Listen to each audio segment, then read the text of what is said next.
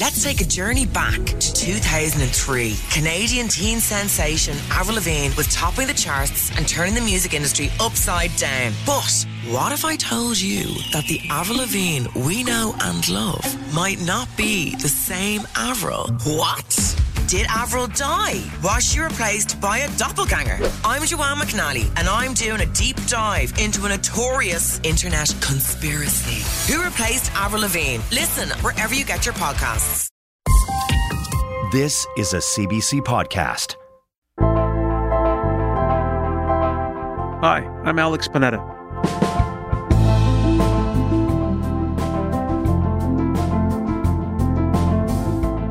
It came in with a bang, but the global emergency over the COVID 19 pandemic is exiting with barely a whimper. When it started, it changed almost every aspect of our lives. Now, you might not even have noticed that the WHO has said the global emergency is over. The World Health Organization announcing COVID 19 is no longer qualified as a global emergency. For more than a year, the pandemic has been on a downward trend. This trend has allowed most countries to return to life as we knew it before COVID 19. Well, you know, I think for, for some people, this is going to seem very arbitrary and accelerated that the, the emergency part of this pandemic is coming to an end. For other people, they're going to say, hey, look, months ago, maybe even a year ago, I was sort of through this. So, it's, it's- So, if it's the end of the emergency, what does the future hold as we learn to live with COVID? And three years later, with many of us a little worse for wear, what have we even learned from this whole ordeal? Helen Branswell is an old colleague and friend, and now a senior writer in Boston for Stat News, covering infectious disease and global health. Hi, Helen. Great to be chatting with you again. Alex, so nice to hear your voice. Great. So the emergency is over, uh, but COVID, the disease, is not over. Uh, what do we know about how many people a day COVID is uh, still killing? Oh, well, you know, I don't know that we have a good numbers globally. Uh, I was just checking the WHO site and, you know, they said in the week of May 15th, there were just under 2,000 deaths, which was a fairly substantial drop from the week before. But, you know, at this point globally, numbers are, are quite soft. Some countries are still gathering fairly decent data and some countries are not. So, so you, you really can't say a lot about that other than that things are much better than they were.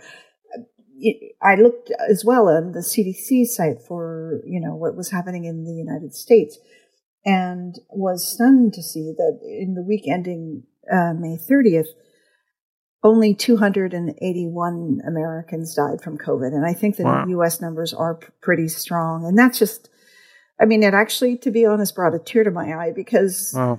it felt like forever that, you know, the numbers had been in the thousands. And, um, that's actually the lowest number since the start of the pandemic. So, so that's good news. Amazing. And uh, I want to ask you about vaccinations. Uh, is it just about everyone been vaccinated worldwide? I mean, by everyone, I mean the vast majority.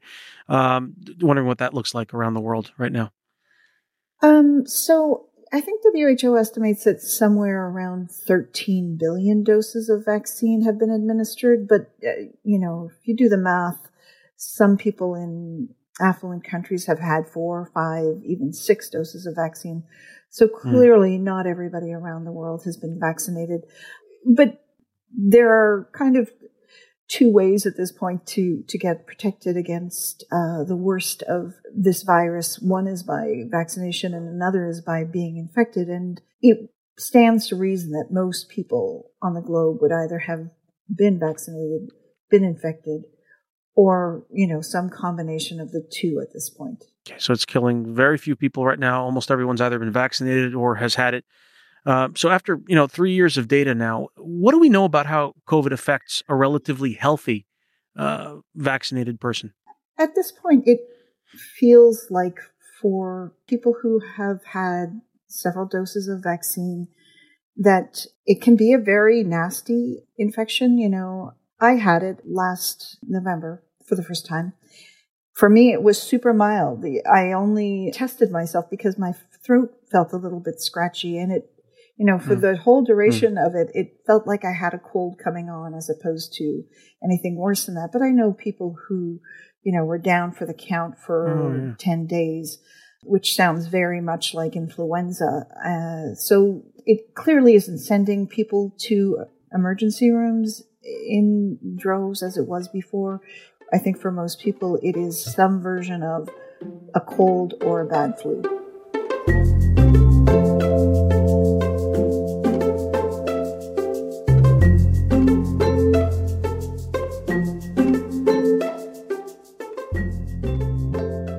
So yeah, you mentioned the flu. I mean, none of us ever wants to get the flu, but uh, severely immunocompromised people, very elderly people, people caring for a newborn, uh, they can live in fear of catching a cold or the flu. Um, others don't. So I want to ask you about those two groups of people. Like, eh, how worried should people be if they do have uh, a robust immune system? I think you've indicated that they probably don't have a lot to be worried about, but uh, versus people who actually do uh, or are immunocompromised. How worried should those people be? You know, I think the reality is this virus is here to stay. We're all going to catch it multiple times over our lifetime. And I think that, you know, for people who have been vaccinated or previously infected or both, the chances are that, you know, you may have few symptoms, you may have fairly robust symptoms, but you're probably going to be fine. There is the question still of long COVID. Um, I think the risk is lower in people who have been vaccinated, and also I think with subsequent infections, I think the the risk is also lower. But that is still part of the equation one should be thinking about. You asked about people who are immune compromised. I was listening recently to a meeting of the um, Advisory Committee on Immunization Practices, which advises the CDC on, on how vaccines should be used. And uh, somebody on the ACIP is um, has a clinic for people who are severely immunocompromised, and she was saying that finally they're starting to see some change there. That it isn't quite as bad for immunocompromised people, but it, it's still, you know, somebody who's recently gone through chemotherapy, for instance, you, you really wouldn't want them catching COVID. So for that group of people, the risk is still higher than it is for, for people with healthy immune systems.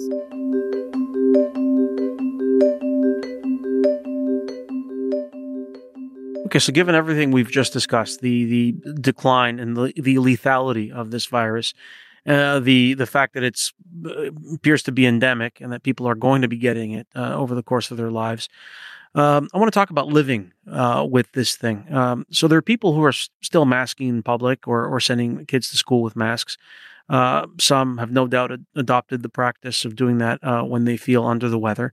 others seem to do it as kind of an ongoing response to the threat of COVID. So I want to ask you whether whether masking distancing, but masking specifically, is that a reasonable precaution to be taking at this point? Um, first of all, you know, it's not my call. People have to decide for themselves, I think, at this point, what their comfort level is. And if they want to continue to mask, and I don't think anyone should give them a hard time about it. I certainly do wear masks on public transit when I go into a crowded store and on a plane, I would still wear a mask, although, you know, people tell me the air quality on planes is still pretty good, but I, I, I still do. Mm. Whether I will forever, I don't know, but, uh, and certainly as we go into the summer and transmission appears to be, you know, fairly low right now, I think one might think about being able to be a little bit freer on that kind of thing. If transmission rates started to pick up again, I, you know, I, I, the reality is some people are done with masks and they're not going to put them on again. And I think there are people who are going to have a hard time taking them off. But I don't know about you. I haven't had a cold in in three and a half years, and I don't mind that. So, uh, you know, it doesn't seem to me to be a huge difficulty to put on a mask from time to time. But at this point, I think it's really to each their own. This is a debate we've been having in my own household. My, my spouse and I. I mean, I've I've been in the non-mask wearing camp for quite a while now. Well, since last year, and uh, uh, uh my spouse uh, being more inclined to wear masks, and, and, neither of us has had COVID yet. But you're you're you're right. You know, uh, once the mask comes off, the colds start to become a bit more frequent.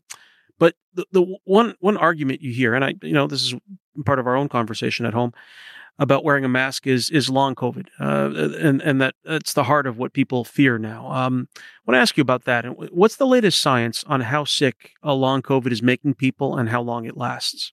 I think you know there's still a lot of questions about long COVID in terms of is it one thing? is it multiple things? Hmm. Uh, how do you explain how some people remain really, you know, profoundly affected for quite a long period of time. In other people, it seems to resolve itself within a few months, which is, you know, long enough for sure, but, but a different thing than somebody who, who might have been infected in 2020 and is still suffering from it.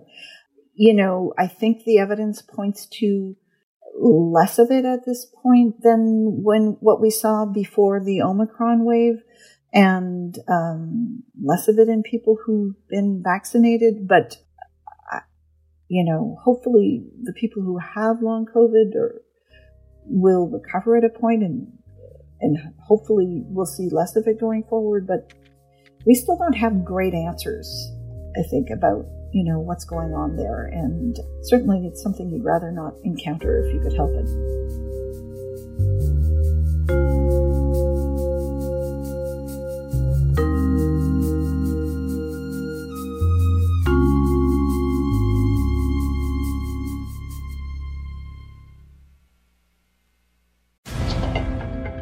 Hey, it's Jeff Blair. And I'm Kevin Barker. Join us for in depth coverage on everything surrounding the Toronto Blue Jays and the biggest stories across Major League Baseball with the best guests in the game and, of course, first class analysis. Ha! That's the smartest thing you've ever said, Jeff. See what I have to put up with? It's Blair and Barker. Be sure to subscribe and download the show on Apple, Spotify, or wherever you get your podcast. So I want to look forward um, while looking backward at lessons learned. Three years on and counting, uh, things are more or less back to how they were before the pandemic, but our, our healthcare systems were bursting at the seams. And uh, I know you, you live in the U.S. now, and the United States healthcare system buckled. So did Canada's. Um, some mental health professionals say there's been an increasingly visible mental health crisis. Uh, kids have been affected. You see an effect uh, on uh, on academic performance um, with schools having closed. So I, I'm just wondering if you had to look at a lesson or two that you've personally drawn from this pandemic, things that we might want to apply to the next one. What are these lessons that you, that you think we've learned oh, or should learn? Beware of hubris. um, I think that um, you know a lot of high income countries had done pandemic planning in the past 20 years, you know, in response to concerns about bird flu, in response to the 2003 SARS outbreak. They had pandemic plans, they had contracts for vaccine. But when the excrement hit the fan, it, those plans turned out not to be as useful, I think, in some cases, as their planners would have hoped. One of the lessons for me and I'm going to sound naive even saying this, is that you can't underestimate the impact of politics in a circumstance like this. Like, I am still stunned that the leader of a large country could downplay an event because it wasn't useful for his election chances, and that wouldn't have doomed him. Take a look at some of these charts. I'd love to. We're going to look. Let's look. And if you look at death, yeah, started to go up again. One. Well, right here, the United States is lowest in numerous categories. Uh, we're lower than the world. Lower than we're the lower world? than what is that? Europe. In what? Look. In what? Take a look. Right here. Here's case death. Oh, you're doing death as a proportion of cases. I'm talking about death as a proportion of population. That's where the US is really bad. Well, well much worse than South Korea, Germany, etc. You can't. You can't do that. You have Why to go. Can't I do that? You have to go. I mean, I, I given the losses, the of life in the United States. I, am still surprised that that the 2020 hmm. election mm. was as tight as it was. But you know, the political divide in this country is enormous, and it really had a huge impact, and still has a huge impact on the steps people are willing to take and the way they conceive of a threat like COVID. Mm. So I think going forward, people will have to think about that when they think about how you get people to respond to measures. I mean, certainly I think one of the things we've learned out of this is that there are measures one can take to actually sort of mitigate spread and, and dampen transmission as you wait to get vaccine made and into people.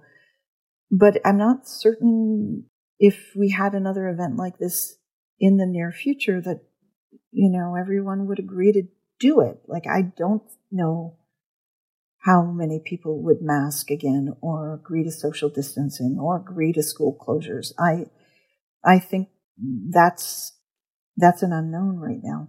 Well, the politics, in, I mean, in Canada too. I mean, you saw the truck protests. I mean, the, the, the political divisions happen everywhere. Blaring horns, impassable streets, all the work of a new movement calling itself Freedom Convoy. Truck drivers demanding an end to COVID 19 vaccine mandates have disrupted major Canadian cities and clogged key U.S. Canada border crossings. And now copycat protests are spreading around the world. But I guess some of the the, counter argument that some of those folks would make, and the, like supporters of the unnamed uh, U.S. politician you alluded to earlier, Donald Trump, would make is well, global health experts got a lot of things wrong too. They, uh, you know, we were um, being told to wash our hands at first and not wear a mask. What we worry about is actually the potential um, negative aspects of wearing masks, where people are not protecting their eyes or you know other aspects of where the virus could enter your your um, your body, and that gives you a full sense of uh, confidence. But also, uh, it increases the touching of your face if you think about it. And then we were told to wear a mask, and um, um, you know maybe unrealistic expectations about the vaccines were set. Uh, uh we were told you can't talk about a lab leak uh, for for quite a while. So I'm just wondering, what did the global health community, in your opinion, and the public health officials who dealt with this get wrong with COVID that, you know, that they might get right with a future virus? Like any mistakes made there that you think might be corrected in the future from from policymakers? Okay, so like for starters, you might think of cutting them a bit of slack. It was a brand new virus. You know, it hadn't circulated before. Yeah. So they were learning as we were learning. And, um, you know, the notion of whether or not it was spread by hands through fomites as opposed to in the air. That was a pretty reasonable thing to talk about, you know, during cold and flu season, washing your hands a lot is a way to lower your risk of catching, uh, you know, some of the viruses that cause colds and flu-like illnesses. It wasn't unreasonable to suggest people it's a good idea all the time to wash your hands a lot. So I, I don't really feel like anybody should be lambasted for that. Uh, the mask wearing thing, again, at the beginning of the pandemic, there weren't good mm. data to suggest that people wearing masks, walking around in public, would be protected from um, contracting a respiratory virus. There hadn't really been studies on stuff like that. And if you remember, at the beginning of the pandemic, a mask was a bunch of different things. A mask was a surgical mask for some people who had their, who could get them. Might have been a t-shirt that had been cut up and, you know, attached by strap around the head. I mean, at the beginning, a mask, they weren't all equal. And so you, you could not know for certain what they would do. That said, I think, you know, some of the messaging around don't mask was really about please don't buy them because mm. there aren't enough for healthcare workers. And if you take them, healthcare workers will be unprotected. And maybe being more upfront about that would have been a better thing to do. Um, you know, you mentioned the vaccines and, yeah. and unrealistic expectations. that was wild. I mean, when the vac- the first data out of the vaccine trials came out and the mRNA vaccines were shown to be 95% 95 and 94% effective. Like, I talked to seasoned scientists who started giggling like schoolboys, you know, they were so excited by this. But, you know, in retrospect, that was based on very short follow up.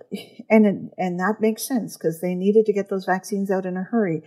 But, you know, with 2020 hindsight, it, it never made sense that a vaccine injected into the arm would give you that high protection on a continuous basis against respiratory pathogens. And I think, you know, like a few caveats attached might have saved everybody. That said, those vaccines don't prevent all infections and the, their power to prevent infections wanes pretty quickly, but they really have made enormous difference in terms of whether you're going to have severe disease or a bad flu. And, you know, we were very lucky on the vaccine front. Yeah.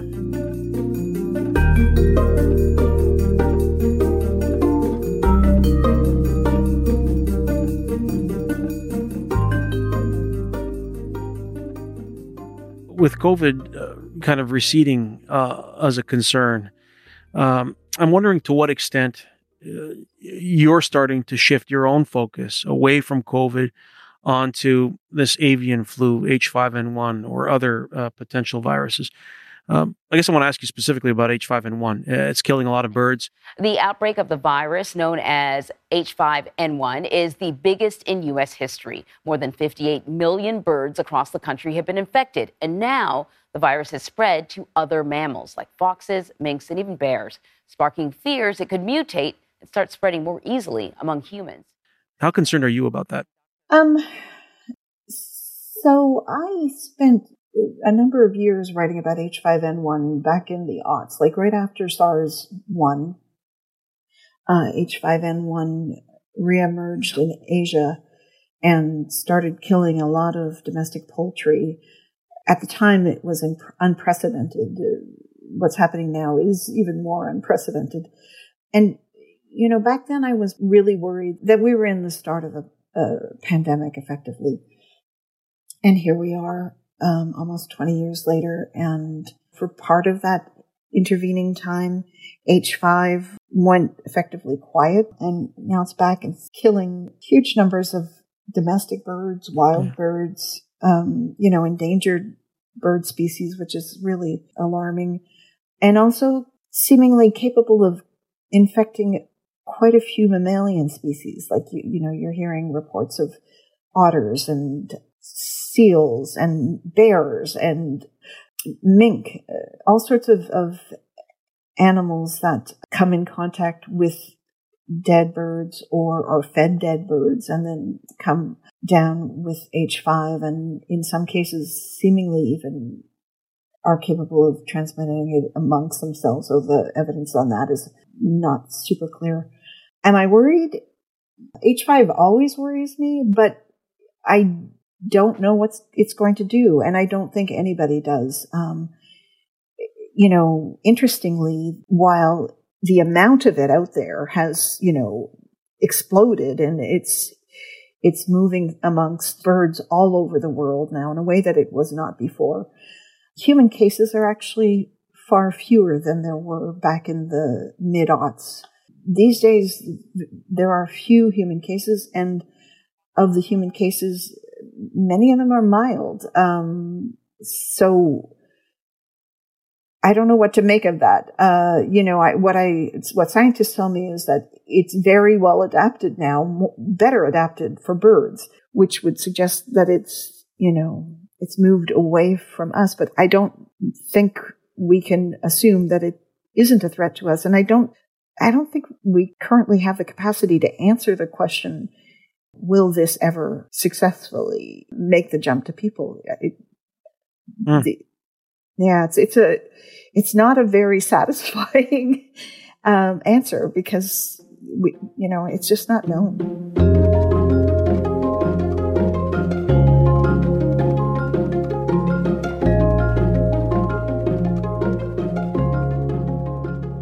I want to end uh, on a personal note. Uh, most of us are sick and tired of talking about viruses. Um, you've been doing this for a lot longer than the rest of us, and I, am I'm, I'm proud to say uh, I was working with you at the time that you began what eventually culminated in one of the great careers worldwide in uh, health journalism. Uh, you mentioned SARS a moment ago, and that's how it started. Um, you know, I was going to ask you, like, what keeps you so motivated to stay on top of these developments in the virus world? And share uh, this stuff with readers that kind of everyone else kind of wants to move on, but you've you've you've kept the focus on this. Well, first of all, thanks very much. Those are very kind words. Um, I just, it's an endlessly fascinating field. Um, and it's not all pandemic viruses or things that are going to kill us. Like I had a story today about RSV, which a lot of people who have young children would know about. And it hits, it, it causes you know, colds in older kids and adults, but it's very dangerous for little babies and, you know, seniors at the other end of the age spectrum. You know, there, there are scientists that worked for years trying to come up with like vaccines and other therapies to, to deal with RSV and haven't managed to. Uh, they finally have. And these things are going to be, um, rolling out in you know the coming months, probably in time for the next RSV season, which typically begins in late fall. You know, so I was exploring uh, how they might be used and some of the challenges to getting them to be used well. That's something that isn't about a pandemic and, uh, but is information that I'm, I'm sure anybody with small children would be interested in knowing. So, so there are things like that. I'll write about flu season next year. Um, there's antimicrobial resistance, and uh, which is an issue that has enormous repercussions, but hasn't been paid enough attention to, generally speaking, and certainly not since the pandemic started. So my niche sounds small, but when you realize how much is in it, there's always something that is interesting to explore. Well, thank you. I don't I don't always, and I think most people don't always want to be thinking about this stuff, but I always learn from you uh, when we uh, when I read your work and when uh, talking to you about this stuff. So thank you. Well, thanks for having me, Alex. It's been fun.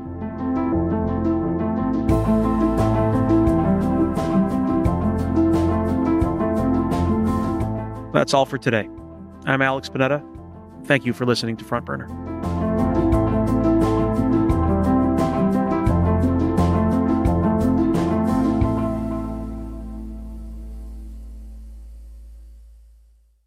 For more CBC podcasts, go to cbc.ca slash podcasts.